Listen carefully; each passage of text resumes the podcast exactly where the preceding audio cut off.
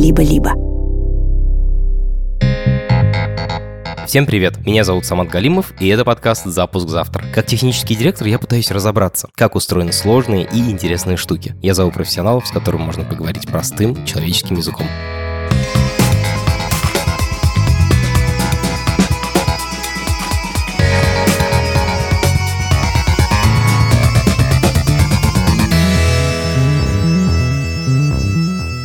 Бывало ли у вас такое, что вы регистрируетесь в каком-нибудь сервисе, для регистрации нужно указать данные банковской карты, а потом через месяц вас списывают подписку за целый год? Это классический темный паттерн в пользовательских интерфейсах. Сегодня я поговорю с дизайнером, который многие годы изучает способы, с помощью которых сервисы манипулируют нами, заставляют сделать то, что им выгодно. Мы разберемся, какие способы манипуляции существуют, за счет каких особенностей нашего мозга они возможны и можно ли от них защититься. Это подкаст студии «Либо-либо». И сделали мы его совместно с сервисом онлайн-образования Яндекс Практикум. Новый год — это отличное время для того, чтобы начать учиться чему-то новому. У Практикума есть курсы по разработке, по анализу данных и по английскому языку. Но для того, чтобы делать что-то новое, нужно сначала отдохнуть. И специально для этого Яндекс Практикум подготовил 6 страничек. Там есть ссылки на классные книжки, сериалы, музыку и даже кулинарные рецепты. Ссылка в описании к этому эпизоду. Привет, я Игорь Кузнецов, CPO ВК знакомств, интересуюсь темой темных паттернов, изучаю их, пишу об этом в своем телеграм-канале. А как ты этим начал заниматься вообще? Как ты в это погрузился первый раз? Слушай, это постепенно как-то пошло от того, что я еще на заре того, как появился App Store, занимался мобильными играми. С детства любил видеоигры, появилась возможность делать игры, да, с выходом App Store. С удовольствием начал этим заниматься. И я пошел в изучение общей психологии, чтобы понимать, как вообще устроен мозг, почему мы что-то боимся, почему мы хотим, какие-то нерациональные желания появляются, нерациональные какие-то страхи, как бы что, что этим управляет. И вот через то, что я начал это изучать, стал еще копать, а как это отражается в дизайне, в интерфейсах, в UX, и как раз натолкнулся на класс неких интерфейсов, то, что есть такое понятие, как темные паттерны, и начал э, копать в ту сторону, потому что понял, что, окей, интересный, прикольный какой-то термин, но я-то, оказывается, уже несколько лет как это делаю. Я такой, так, минутку, а что тут говорят, пишут умные дяди, что как будто бы это не этично, как бы, а давай сейчас грань поймем. А мне говорили, что все классно, я метрики там ращу, как бы цели выполняю.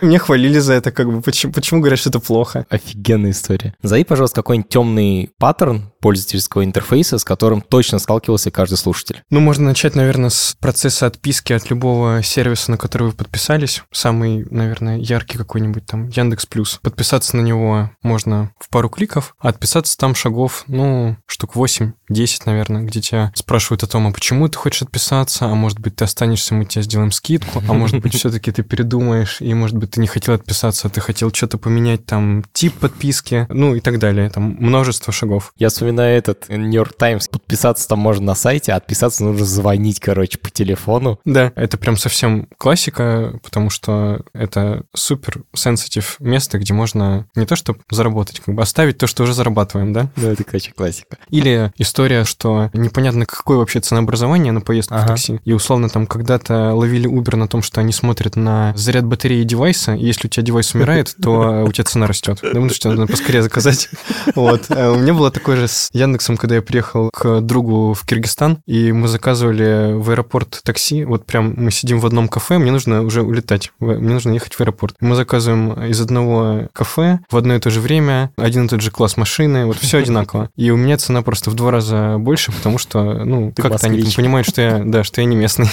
На что это похоже в обычной жизни? Можешь какую-то аналогию привести? Мы с этим как-то сталкиваемся? Да, самый, наверное, первый пример, который приходит в голову, это вот этот вот лабиринт на выход из Икеи, где тебе, тебе очень легко войти, но тебе очень сложно выйти. Вот это то же самое, что... вижу за это Икею. В Икее один вход и один выход из магазина, и тебе нужно пройти весь магазин целиком, а он как длинный-длинный лабиринт, какая длинная кишка свернутая. Даже если тебе нужно зайти в один отдел, тебе надо пройти все отделы с первого по последний, два этажа этого огромного магазина. Да, да. Ты не можешь просто зайти и купить там батарейки условно. Тебе да, придется да. посмотреть все шкафы, все кровати, как бы. И, и еще в ресторанчик придется зайти тоже по пути, как бы тоже обязательный пункт. Ну, это такая змейка, по которой который нужно пройти обязательно, да. Так. Ну, и я думаю, что плюс-минус э, все, что мы видим в магазинах, связанное с э, скидками, распродажами, все вот эти манипуляции с ценой, какие они только могут быть. Самое простое это то, что на все вот эти черные пятницы, Новый год, любые праздники, когда у тебя какие-то бешеные скидки, ну, это там, тебе продается все по той же цене, что обычно, просто тебе говорят, что это стоило дороже, и вот они на, на 50% скинули э, цену. С черной пятницы, конечно, смешно, да, типа скидка 40%, и только перед этим мы цену на 50%, так что это типа всего Да. на 10% дороже, чем обычно. Да, да. Есть ли какая-то история появления темных паттернов вообще? Ну, грубо говоря, это так или иначе было всегда, и кто-то называет это там темными паттернами, кто-то это называет гроу-хакингом, да, в, в IT-сфере. То есть ты, ты ищешь какие-то нечестные конкурентные преимущества в условиях высокой конкуренции. И где-то примерно в 2010 году вот этот термин темные паттерны был придуман. Его придумал там дизайнер, UX, специалист Гарри Бринул. То есть он придумал этот термин, он начал собирать конкретные примеры того, как не надо делать, как- какой UX плохой, почему он нечестный по отношению к э, пользователю. А, И, в принципе, наверное, всю практически свою карьеру, вот уже сколько там, 13 лет, он постоянно развивает эту тему, он собирает разные кейсы в своем там твиттер-аккаунте. Я вот смотрел буквально сегодня его LinkedIn, как бы, а где он работал, да, чем он занимался. Там несколько лет назад он э, работал где-то в течение года со Spotify, и у него там прям в LinkedIn есть секция, где он рассказывает о том, ну, типа, что он делал за этот год. То есть вот достижение его, то, что он сократил процесс отписки, то есть отписка стала сильно проще. Это понизило параметры. Да, да. Там большой вопрос, то, что для него это достижение, но насколько для бизнеса это в плане денег принесло вреда, там, ну, непонятно. Слушай, ты сказал сейчас про Spotify, хотя, наверное, музыкальная индустрия мне типа не первой в голову приходит. Есть ли какая-то статистика о том, или твое ощущение, какие индустрии чаще пользуются темными паттернами, какие реже? Ну смотри, наверное, если выделять какие-то ниши внутри вот этих digital-продуктов, то в первую очередь это будут игры. Вообще очень много из игр приходит в, в приложение. Как, я не знаю, как порно-индустрия — это двигатель прогресса вообще в интернете, да, там стриминги, оплата картами, вот это все там впервые Да-да. появилось. Точно так же, наверное, с темными паттернами. То есть из игр очень много приходит, из мобильных игр, потому что супер высокая конкурентная среда, они там всегда бьются за цену инсталла, установки, да, и за то, чтобы как можно скорее сделать игрока платящим и как можно больше у него был средний чек. И там это прям по всей вот этой воронке. Прям начинается с этапа привлечения юзера. У тебя вводящая в заблуждение реклама. Ты смотришь в какой-нибудь там соцсети рекламный ролик, который типа с геймплеем, и тебе показывают геймплей, которого в мобильной этой игре вообще нету. Там какой-то 3D-шутер с нереальной графикой, как бы, а скачиваешь ты, а там ферма, как бы, да? И вот все, что их связывает, это,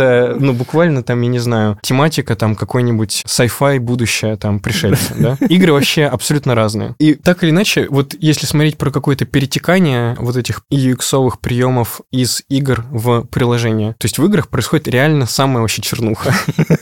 Вот. То есть там условно там консистентный дизайн, да, то, что у тебя должно быть поведение в интерфейсе привычное там в приложении, плюс-минус также расположены элементы, там кнопка там закрытия, там кнопка принятия какого-то действия, так же, как там на уровне операционной системы. Ну, какая-то предсказуемость. Да, предсказуемость, да. Соответственно, что я видел в некоторых играх, что у тебя между уровнями вот этими, как Candy Crush Saga, где простенькие пазлы, у тебя там уровень занимает, не знаю, 30 секунд. У тебя между уровнями есть экран, где тебе показывают результаты, и кнопка там типа «Далее», следующий уровень. Она всегда по центру, она зеленая. Ты понимаешь, что это кнопка «Дальше», и где-то там есть крестик, ну, там, выйти в главное меню, грубо говоря. И вот есть какие-то продукты, где вот эта кнопка на уровне именно цветового кодирования, да, в какой-то момент она там становится не зеленой, а там серой, а зеленая кнопка это там докупить ходов. Э, и, ну, то есть на, на этом же экране промежуточно между уровнями. Или вот самое дно глубокое, на которое я занырнул вместе с одной игрой, в какой-то момент вот эта кнопка следующий уровень, она подменяется на кнопку посмотреть рекламу. То есть ты, ты просто вот эту зеленую кнопку Next, она превращается в посмотреть рекламу, и ты не можешь вообще никак с этого экрана уйти, потому что кнопка дальше и кнопка там закрыть появляется спустя там 2 секунды, Как раз то время, которое им нужно, чтобы просмотр рекламы засчитался. Да, да, да. И, э, и это постепенно. То есть ты, ты уже привык, какой здесь интерфейс, как нужно себя здесь вести, да, вот в этих каких-то абстракциях. И вот это постепенно перетекает все в какие-то обычные приложения, которые плюс-минус работают с похожей моделью монетизации. Вот все, что связано с подписочной моделью, приложения медитации, фитнес-трекеры, ассистенты с AI, которые все, что продается по подписке. Самая главная часть продукта — это анбординг, онбординг, где тебя там прогревают, где ты отвечаешь на множество вопросов, ты вовлекаешься в этот продукт, ты думаешь, что его сейчас под тебя персонализируют. То есть... Э...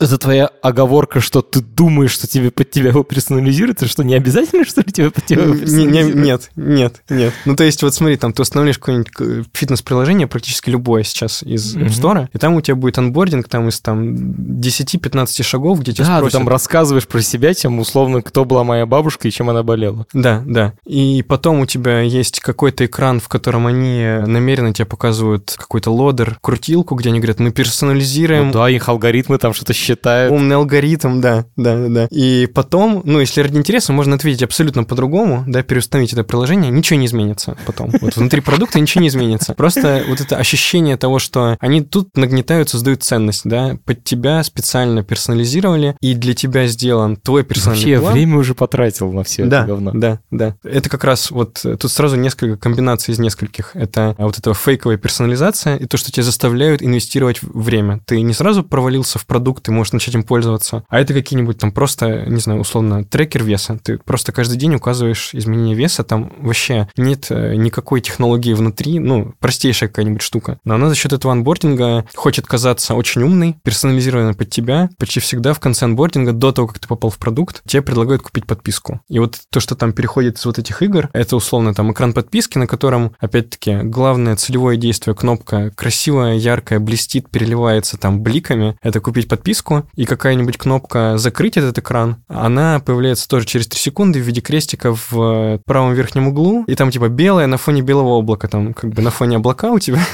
Так получилось, знаешь. Ну да, ну просто случайно вот эта вот штука про то, что белая кнопка на белом фоне, ну, это вообще, мне кажется, полный скам. Ну, как бы это реально да, просто, да. типа, ты ее не заметишь. Да. А другие, более сложные приемы, например, про то, что ты там, типа, всегда в одном и том же месте ожидаешь, что там что-то будет, а там другое. Угу. Это выглядит немножечко как такой взлом человеческого мозга. И да, мне вот тут да. интересно, что за уязвимости у нас в мозгу, что нами может так манипулировать? Какие там дырки, как бы? Ну, смотри, это можно на самом деле попробовать заземлить на разные уязвимости восприятия, то, что называется, да, когнитивные искажения. Начиная от там страха упущенной возможности, то есть условно тоже, наверное, пример, с которым многие сталкивались на сайтах букинга отелей, ну, типа booking.com условно. Они тебе в выдаче показывают результаты, например, которые... Там уже нет мест в этом отеле, они тебе просто показывают этот классный отель и говорят, а места там закончились. Это такой прогрев на то, что в целом тебе бы хорошо бы поспешить. Потом...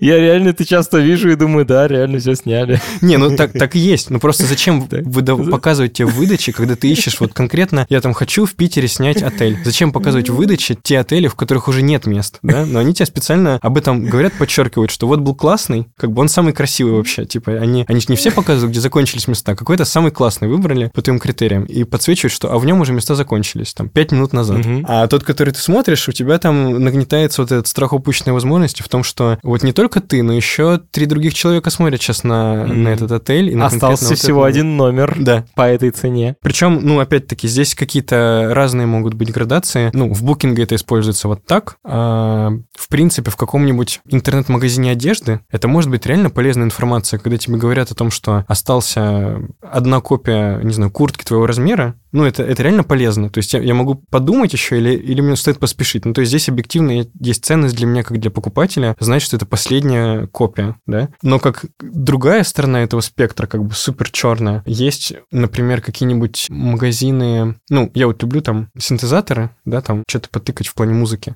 И вот э, я сталкивался с тем, что у нас есть несколько интернет-магазинов, которые для SEO-оптимизации оставляют страницы товаров, которые уже не выпускаются, и он уже никогда не будет выпускаться. Это компания закрылась, то есть точно его уже никогда не будет. Но он есть, он в поисковой выдаче есть, я могу его найти там в Гугле, в Яндексе, попасть на эту страницу, и они говорят, сейчас наличия нет. Под заказ. Н- да, ну под заказ, и можешь оставить свои контактные данные, мы тебе напишем, когда появится.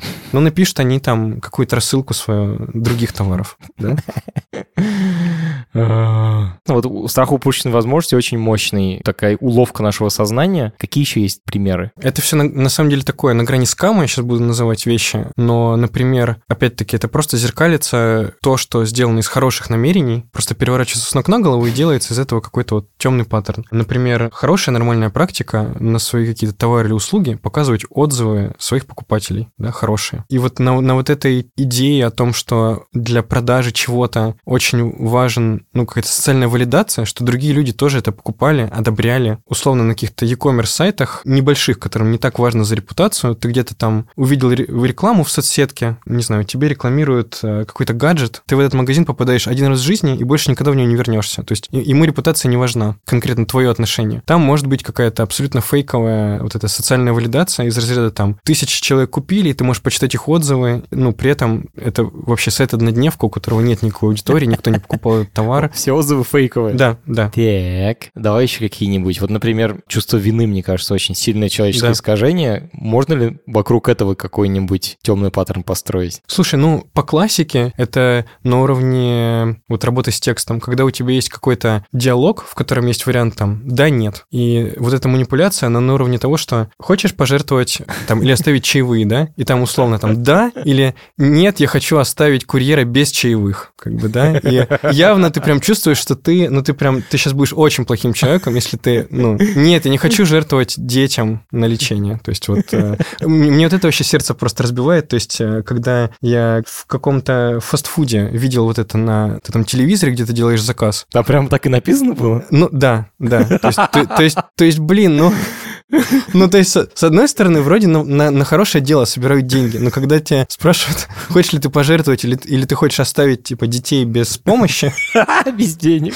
Когда это делают мультимиллиардные корпорации, как бы, да, да. это немножечко странновато. У, у меня есть у меня есть на эту тему любимый какой-то отрывок из серии Соус Парка, где там э, на кассе в каком-то продуктовом магазине, там прям, не знаю, трехминутный вообще скетч на эту тему, где чувака спрашивают, хочет ли он оставить какие-то чаевые, вот, и он говорит нет, и вот там вот это вот, вот этот шейминг как бы идет где-то три минуты, где там он просто продавец там в микрофон на весь этот торговый центр говорит о том, что тут у нас человек, который не хочет оставить чаевые и помочь детям из Нигерии. Внимание! На пятой линии. South Park, как всегда, предугадал реальность. Да. Ой, супер, хорошо. Ну, по последний, наверное, пример про вину, это всякие э, вот эти билетные агрегаторы, booking отелей, полеты куда-нибудь там, вот это все. И я очень часто вижу вот эту формулировку из разряда, ты покупаешь билеты на самолет, и тебе предлагают купить страховку, и вот эта формулировка из разряда там купить страховку за 500 рублей, или там точно ли вы хотите рисковать своими билетами за 50 тысяч рублей, которые могут типа перенестись, типа вы принимаете риск на себя, что они могут отмениться, перенестись там, вот. Я только что покупал билет внутри Европы, дешевый, каким-то вот лоукостером. И, господи, я реально типа 15 экранов прошел, просто отвечая, нет, спасибо, это мне тоже не надо. Да, Они, да. вот серьезно, билет стоил 35 евро, я отказался от услуг примерно на 150, мне кажется. И там еще был такой билет, который типа в одну сторону я вот лоукостером летел, а обратно нормальная авиакомпания. И обратный билет я купил типа в три раза быстрее, и просто там одна кнопка типа купить билет. Я купил билет, все, вопросов больше нет. А в лоукостер вот, пожалуйста. Представьте, однажды вы услышали странный шум, и с тех пор он не прекращается ни на минуту. Научному журналисту Ольге Добровидовой и представлять не нужно. «Шум в ушах» — это подкаст о том, как Ольга угодила в такую историю, о которых обычно пишут научные журналисты. Она пытается разобраться, что с ней случилось, как жить дальше, и как ее опыт борьбы с очень редким заболеванием может помочь другим. Помогают ей в этом врачи, ученые и коллеги-журналисты. Первые два эпизода этого подкаста доступны бесплатно на всех платформах. Следующие шесть можно послушать на Apple подкастах и в Телеграме по подписке. Все эпизоды выходят в один день, сегодня, 14 декабря. Все ссылки в описании. Слушай, вот мы как бы с тобой поржали про круги ада для тех, кто это сделал, с точки зрения того, кто этим пользуется. Ну, как бы угу. я пользователь, я охреневаю просто от этого. Или там трачу деньги, потом охреневаю. А давай с другой стороны баррикад. Представим, что я продукт менеджер и я хочу заработать много денег. Или я хочу, чтобы моя метрика, там, которую мне поставили боссы, она типа хорошо выполнялась. Есть угу. какая-то книжка прямо со списком всех этих черных паттернов? Большая черная книга. По факту можно просто взять какие-то основные подходы с точки зрения того, как правильно делать интерфейс, и просто пойти от обратного. То есть есть прям конкретные какая-то дизайн-студия, которая якобы Нильсона. Чувак тоже какой-то там UX-researcher, э, который... Компания называется Nielsen Norman Group. Супер известный. Да, да. Вот, соответственно, у них там есть статья, которая уже, я не знаю, там 30 лет, наверное, которая называется «10 принципов построения понятного user-интерфейса».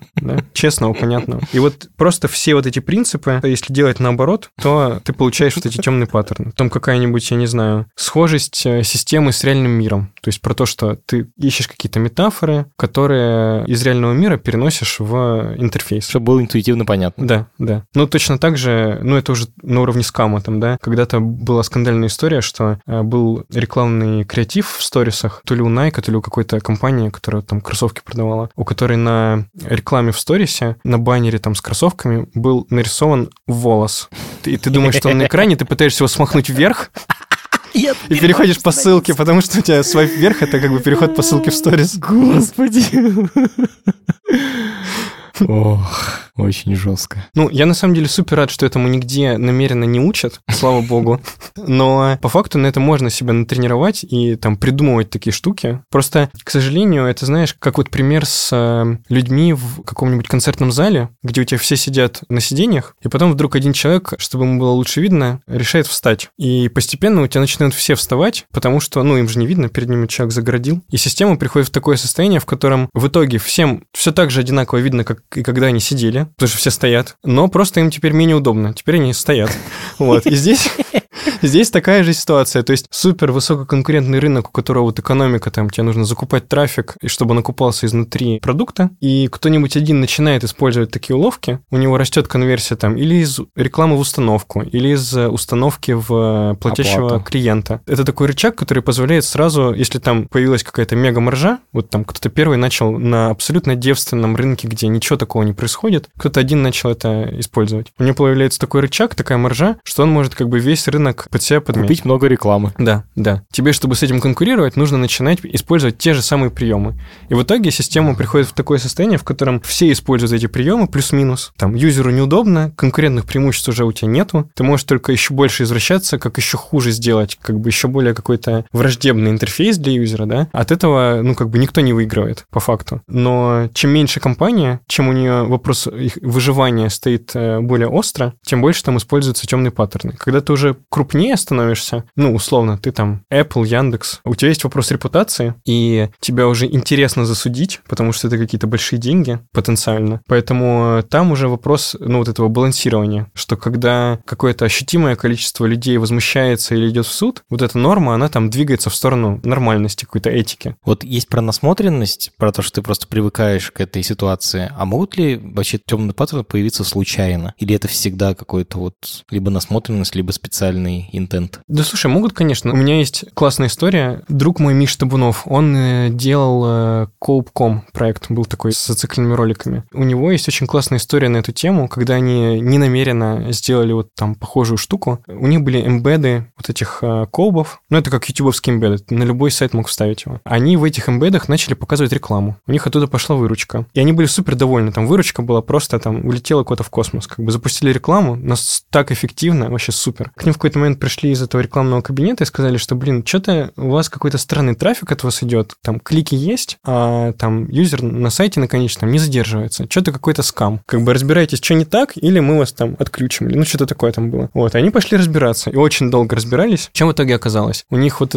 в этом их эмбеде реклама была с кнопкой закрытия. Кнопка закрытия — это крестик, но это такая как бы плашка, как монетка, да, и в ней вырезан крестик, да, да то есть это залитая цветом плашка, и в ней вырезан крестик, прозрачность там в крестике. И на уровне разработки кто-то сделал так, что это был, ну, файл там какой-то векторный, где вот этот крестик вырезанный, он, ну, там реально была пустота. То есть это, это не, не PNG-шка, не GP-шка, это какой-то вектор, где крестик — это пустота. И юзеры, которые хотели закрыть рекламу, они как бы кликали в центр этого крестика в пустоту.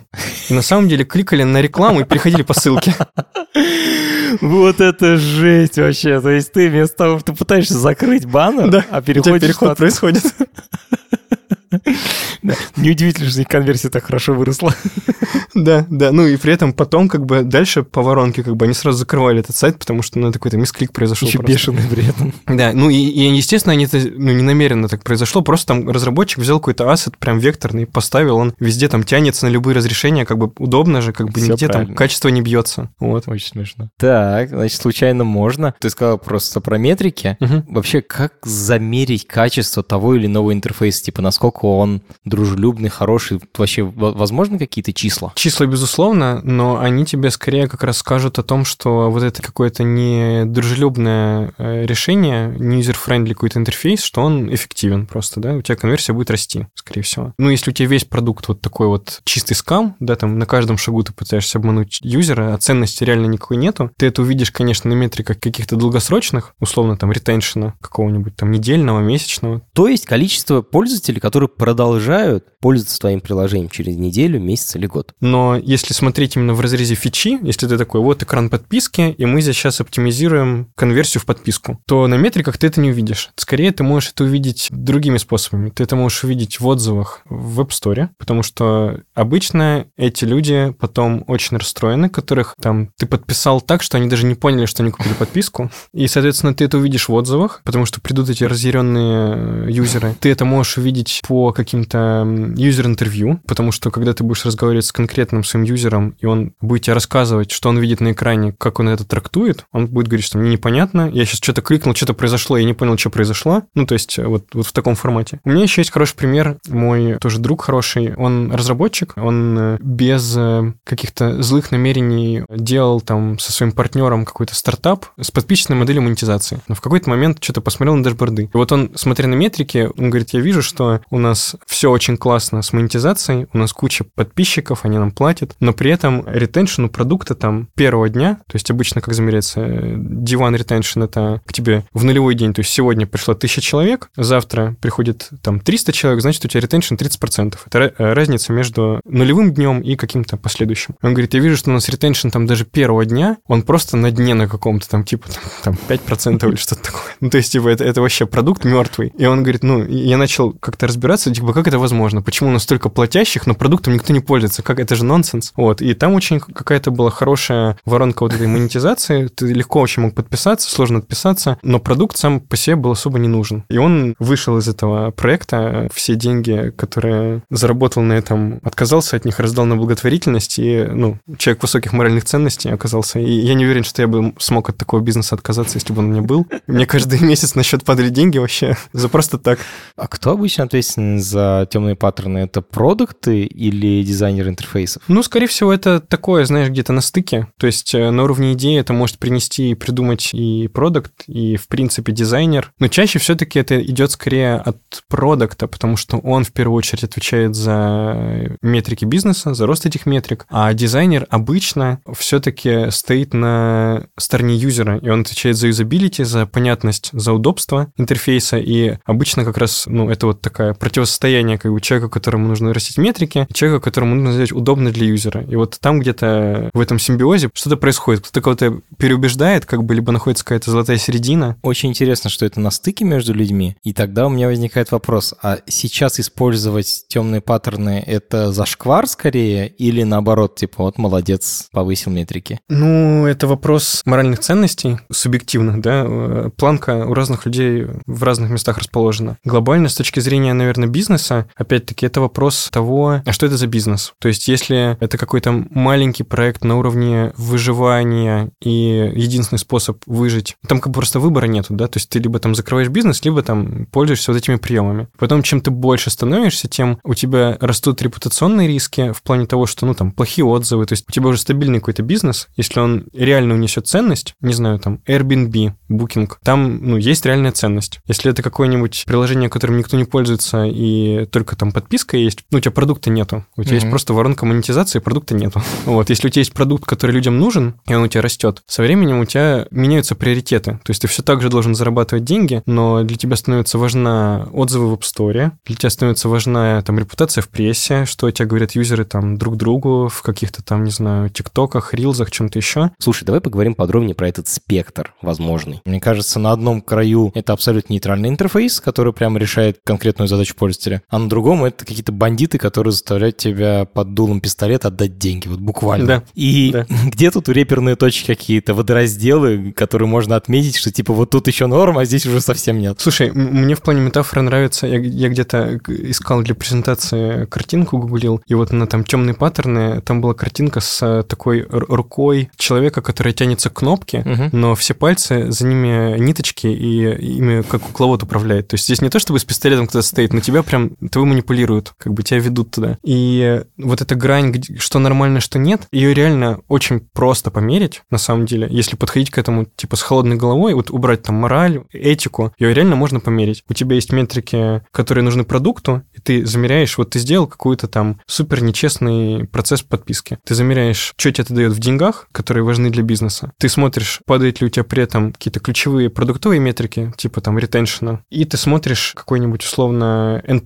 NPS-опрос удовлетворенности юзеров. Меняется ли оценка в App Store, падает ли она. Вот грань, она находится там, где ты, если на холодную голову говорить, да, где вот этот вот trade-off, как бы где ты его готов совершить, что для тебя ок, не ок. Типа в какой момент для тебя падение retention а, NPS, плохие оценки в store е станут настолько больными, что ты будешь готов отказаться от этих денег, там, да, и сделать там по-честному. Это если так прагматично Очень прикольно, супер рационально, типа, ага. Да. Но а вопрос этики, он уже скорее на уровне, как сделать конверсию такую подписку, чтобы она была классной, как у конкурентов, но чтобы юзеру было понятно, что он покупает, чтобы не вводить его в заблуждение. Мгм, мгм, Типа, да, это сложнее, но это, это наоборот, это челлендж, это же интересно. Да, это прикольно, это становится из какой-то моральный такой, типа, давайте будем все правильные, в такой челлендж, типа, а ты попробуй вот так сделать. Гораздо более сложная задача. Слушай, ты работаешь в дейтинге уже много лет. Мгм. И тут можно сказать, все мы знаем, что дейтинг это скам, но я другой вопрос тебе задам. А есть какие-то уловки, которые специфичны для сервиса знакомств? Слушай, ну, я думаю, что на уровне алгоритма непонятно, каким образом тебе показываются юзеры. И есть еще такой миф, но это, это реально миф, хочется его развеять, что, типа, дейтингу невыгодно найти тебе много мэчей и пар, потому что ты уйдешь из дейтинга. Ну, так не работает, как бы. Дейтинговое приложение не может знать из тех мэтчей, которые ты нашел, кто там реально тебя настолько зацепит, что ты с ним свяжешь свою жизнь. Ты, у тебя там работа дейтинга заканчивается на том, что ты нашел пару, и у них началась переписка. Как бы она там какая-то какой-то длины, и что дальше происходит, уже непонятно. Как-то в оффлайне они встречаются, нравятся они друг другу, не нравятся, там, какие у них отношения. Вот, поэтому любой дейтинг хочет как можно больше мэчей тебе найти, но вопрос в том, что все равно всегда черная коробка. Что это за юзеры? Они там живые, или они уже давно не пользуются сервисом. То есть я в некоторых там дейтингах, вот типа Тиндера, я не могу понять, вот юзер, которого я там лайку, он здесь день не был или он год здесь не был. Но у него красивый профиль, мне его показывают. У меня от этого там ретеншн растет. Как бы я думаю, может, она мне ответит там взаимностью, может, она мне лайкнет тоже.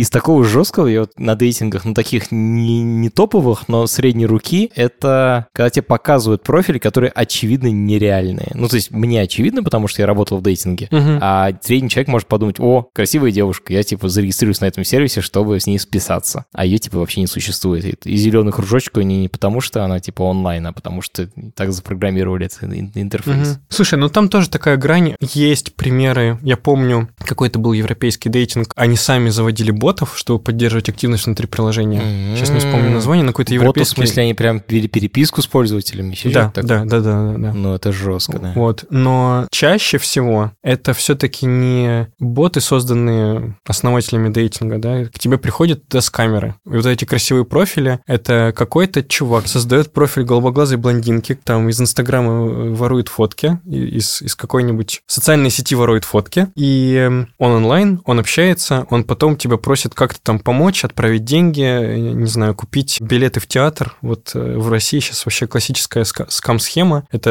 э, типа билеты в театр. Тебе уводят из мессенджера дейтинга куда-нибудь типа в Телеграм. Там тебе говорят, давай, пойдем на свидание в театр. Ссылка на покупку билетов, и это какая-то какой-то левый сайт, на котором у тебя просто воруют детали карты, да, и там списывают все с карты. Поэтому вот эти вот активные красивые юзеры чаще всего это все-таки недоработки какого-то дейтинг-сервиса, который недостаточно эффективно борется с ботами, со скамерами. Интересно. Есть ли продукты, в которых вообще нет темных паттернов? М, Слушай, это нужно хорошо подумать.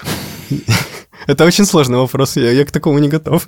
Я думаю, что они по-любому есть. Это те продукты, которым не нужно зарабатывать деньги. Ну, то есть вот ты сейчас откроешь свой MacBook, и у тебя там будет приложение там типа Reminders, там заметки, вот это все. Оно просто внутри э, экосистемы. Я заплатил, когда купил ноутбук. Да, да. То есть это вот такие приложения. Это приложения, которыми ты будешь пользоваться в очень долгой перспективе. То есть даже если это не часть вот условно там твоего пакета приложений, который стоит на компе изначально, ну условно там Notion, Slack, вот такие штуки. У них там могут быть какие-то темные паттерны, я не знаю, в процессе отписки, например, там, да, что-нибудь такое. Но глобально сам весь продукт, он сделан так, чтобы тебе было настолько кайфово, классно им пользоваться, чтобы ты долго им пользовался, и чтобы ты рекомендовал друзьям. И там им просто не нужно ничего скамить. Там всего несколько, наверное, из точек, где это может быть в системе инвайтов, типа, чтобы ты там больше пригласил, Чтобы ты чем... побольше, побольше, да, пригласил. Ага. И там где-нибудь в подписке в отписке. Но весь остальной продукт, он э, просто должен быть супер удобным. Всякие task-менеджеры, Airtable, Notion. Word условный тоже не да, пытается. да, как да, бы. да, да. А есть компании, которые принципиально не используют темные паттерны? То есть мы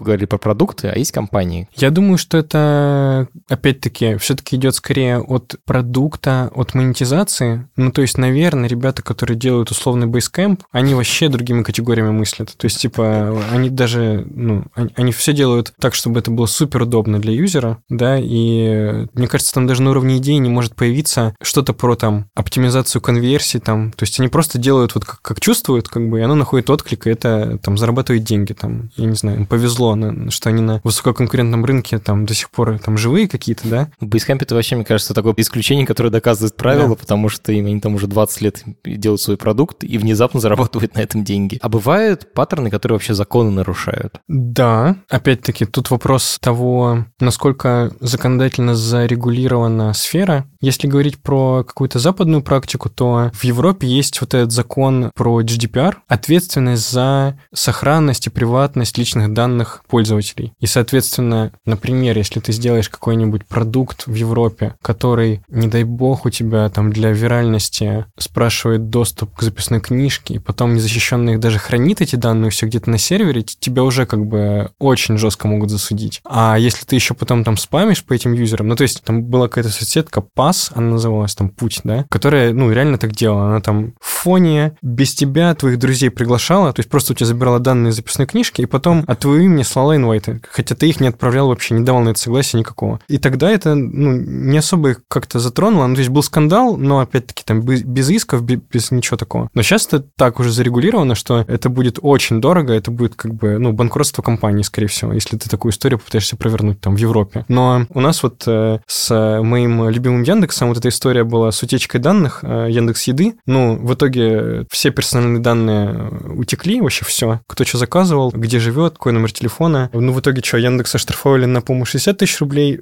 50 Как бы тысяч, мне кажется. Ну, может, 50, 60, да. да. Это как бы за факт утечки. И потом еще подавались иски от конкретных людей. Какой-то там есть один петербуржец, который просил 50 тысяч рублей, ему отказали, и после апелляции заплатили 5. Ну, то есть вот такой уровень как бы ответственности финансовой может наступить там в России за, за, за лютый какой-то, э, за какую-то лють. Но это не то, чтобы там темные паттерны регулируются. Это именно про регуляцию того, что как ты обращаешься с э, приватными данными своих юзеров. Может быть, просто недостаточно секьюрно это сделал, у тебя утекли эти данные, у тебя наступит ответственность. Скорее так. Но там есть очень прямая связь с паттернами в том плане, что обычно же вот в интерфейсах есть такая галочка, типа, не знаю, присылайте мне письма, да? Мгм. Вот вам мой e-mail, чтобы зарегистрироваться. Да. Но там еще обычно есть маленькая галочка, уже поставленная, типа, присылайте Мгм. мне письма рассылки, подписываюсь на, на маркетинговые рассылки. И GDPR запрещает ставить эту галочку автоматом. То есть, Да, потому, да. это вроде как про персональные данные, типа, потому что это то, как ты разрешаешь использовать персональные данные, и нельзя там за человека решать и все такое. Но в в результате они на самом деле говорят, что вот такой интерфейс нельзя. Ну, по, Да, по сути. да. Должно быть активное согласие со стороны клиента на на то, что ты прочитал и согласен с вот этими там правилами. Но это тоже все обходится. Ну, то есть ты делаешь список из нескольких пунктов, где в конце стоят вот эти галочки по GDPR, которые опциональные, и юзер должен сам решить, да или нет. А в начале списка у тебя стоят обязательные, потому что там, типа, регистрируешь в нашем сервисе, ты должен согласиться с нашими правилами, что там, не знаю, нельзя там спамить, скамить, там что-то еще. Типа, без этого мы тебя не зарегаем. И вот эти вот первые пункты, они обязательные, и ты как юзер думаешь, ну ладно, протыкаю все сейчас, как бы, ты протыкиваешь просто все. Типа, наверное, не все обязательные, как бы. даже круче. У тебя эта кнопка, она типа неактивная, и ты, п- попытайся как бы из этих четырех галочек угадать, какие обязательные, какие не обязательные, Да, какие да, тебе спам будет да. присылать. Типа, не угадаешь, да. проще просто все сразу поставить. Да. Ненависть, конечно, у меня больше всего про кукисы, потому что, типа, как вы разрешаете пользоваться кукисами? И дальше две кнопки. Одна, типа, все разрешаю, а вторая, типа, выбрать мои правила. Если нажимаешь, не дай бог, ты нажмешь выбрать мои правила, дальше там полчаса будет загружаться интерфейс, в котором миллиард, просто космический корабль. Типа, попробуй догадайся, Да. что из этого реально нужно сервису, а что нужно для того, чтобы рекламу тебе продавать. Да, да. Я помню, были какие-то примеры того, что там намеренно делали вот этот вот э, список. Ну, что стоит показать список из пунктов, как бы, да? Что намеренно делали там таймер какой-то на его загрузку. Просто чтобы Да, ты такой, да. ладно, долго ждать, короче, соглашусь на все. Мгм, мгм, мгм. По-моему, это тоже, на самом деле, запрещено законом, но, ведь, скорее всего, это доказать сложно. Ну, там это вот в разрезе как раз GDPR в Европе, потому что это все под него подпадает. Тоже трекание тебя, как это твои, типа, личные данные какие-то. Кроме GDPR, есть вообще какие-то законы вокруг интерфейсов? Ну, из того, что я видел, это все-таки как будто бы пока в законы не собралось, как будто бы это пока на уровне конкретных каких-то исков. То есть там условно есть там пример того, что конкретный какой-то штат в Америке, ну, именно на уровне штата, именно это было судебное разбирательство между штатом и компанией. Компания GrabHub, которая по доставке еды, ну типа как Яндекс Еда. И у них там была какая-то э, рекламная кампания, ну, внутри приложения, из разряда, что там, подписываясь на нашу платную подписку, у тебя будет бесплатная доставка. Вот что-то какая-то такая формулировка. В итоге оказалось, что там со звездочкой звездочка не стояла. То есть бесплатная, но не вся, а все равно тебе придется что-то платить за доставку там. Ага, и вот это обманчивое обещание, на основании этого прям штат судился там с этим грабхабом, тоже их там насколько-то оштрафовал, они вернули деньги тем, с кого они их там списали, мгм. с вот с такой формулировкой. Но выглядит так, что как будто бы есть какие-то отдельные кейсы, которые вот в более таких прогрессивных IT-странах на уровне судов, где можно выиграть это дело и что-то получить ощутимое за нанесенный урон, что они появляются, и в какой-то момент, возможно, это соберут какие-то законы. Но тут проблема в том, что так быстро развиваются интерфейсы, что ты на уровне закона не можешь описать это, чтобы покрыть все эти кейсы. А если ты опишешь слишком общо, получится, что ты как раз вот в этих странах, где легко подать в суд, к тебе будут приходить городские сумасшедшие, которые по любому поводу тебя будут засуживать. Поэтому я не обладаю достаточной экспертизой в сфере закона, но я не представляю, как это можно зарегулировать. Как будто бы есть две крайности. Либо ты описываешь конкретные кейсы, что типа там нельзя, чтобы две кнопки было там одна супер маленькая, другая супер большая цветная. Ну, тогда на следующий же день у тебя появится какой-нибудь немножко дизайн-твик, который это обходит. Ага. Либо ты пишешь что-то супер общее, что уже на уровне обсуждений непонятно, подпадаешь ты под это, не подпадаешь, оно в обе стороны работает. Тебе и отмазаться от этого легко, и наоборот, ну, как сказать, вот этих троллей, которые ходят,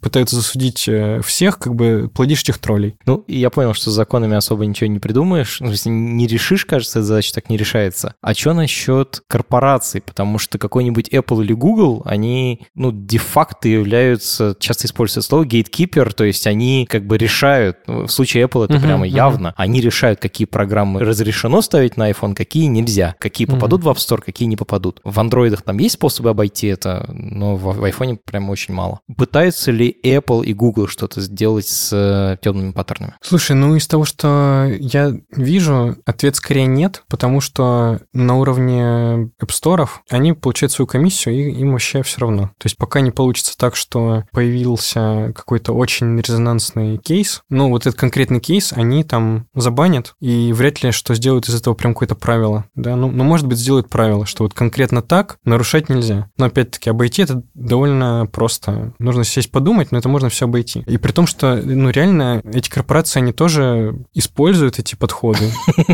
Я еще вспомнил про Apple, про то, что, помнишь, они в какой-то момент ввели правила, как они убили мобильную рекламу в том виде, в котором она существовала до этого. Apple сделала штуку, типа, хотите ли вы, чтобы приложение за вами следило? Да, нет. И вот, типа, а это окошко показывается самой операционной системой, типа, приложения ничего с этим сделать не могут. И понятно, что 90 с чем-то даже процентов людей говорят, нет, не хочу. И все, на этом как бы реклама кончается. Таргетированная реклама кончается. При этом сам Apple тот же самый вопрос про себя задает по-другому. Он что-то там, типа, хотите более, там, типа, хороший? Персонализированный опыт. Да-да-да, и большая синяя кнопка «да», и маленькая кнопка, кажется, даже не кнопка, а просто буковка «нет». Ну Да, как бы, да. господи. Вот нас послушали сейчас и говорят, блин, это очень интересно, я хочу в этом разобраться подробнее. Я понял, что у тебя есть телеграм-канал, в который ты выкладываешь темные паттерны регулярно. Ссылка на него будет в описании. Что еще ты порекомендуешь почитать, послушать, может быть, посмотреть для того, того, чтобы разобраться в этом феномене? А, я ее еще не прочитал, но я там смотрел какие-то куски а, книжки, вот этот вот э, Deceptive Design Гарри Бриннелла, который изначально этот термин придумал и mm-hmm. собрал из этого интересно, то есть он там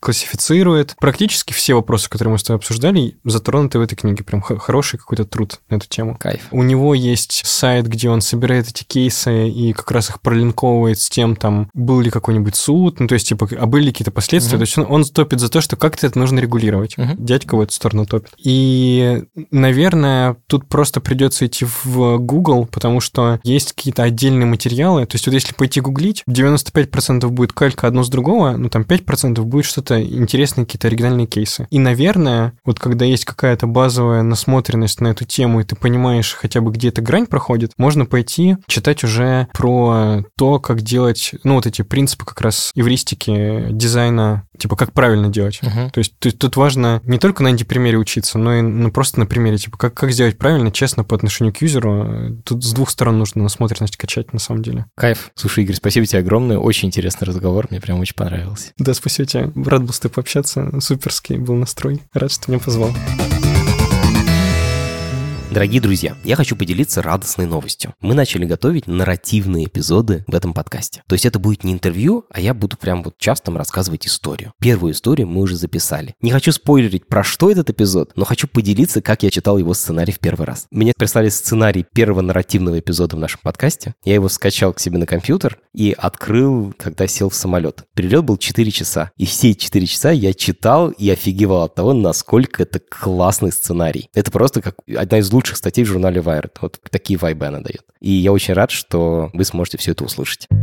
Это подкаст студии «Либо-либо». И сделали мы его совместно с сервисом онлайн-образования Яндекс Практикум. Над подкастом работали редакторки Маша Агличева и Рита Берденникова, продюсеры Настя Медведева и Данил Остапов, звукорежиссер Юрий Шустицкий. За джингл спасибо Алексею Зеленскому.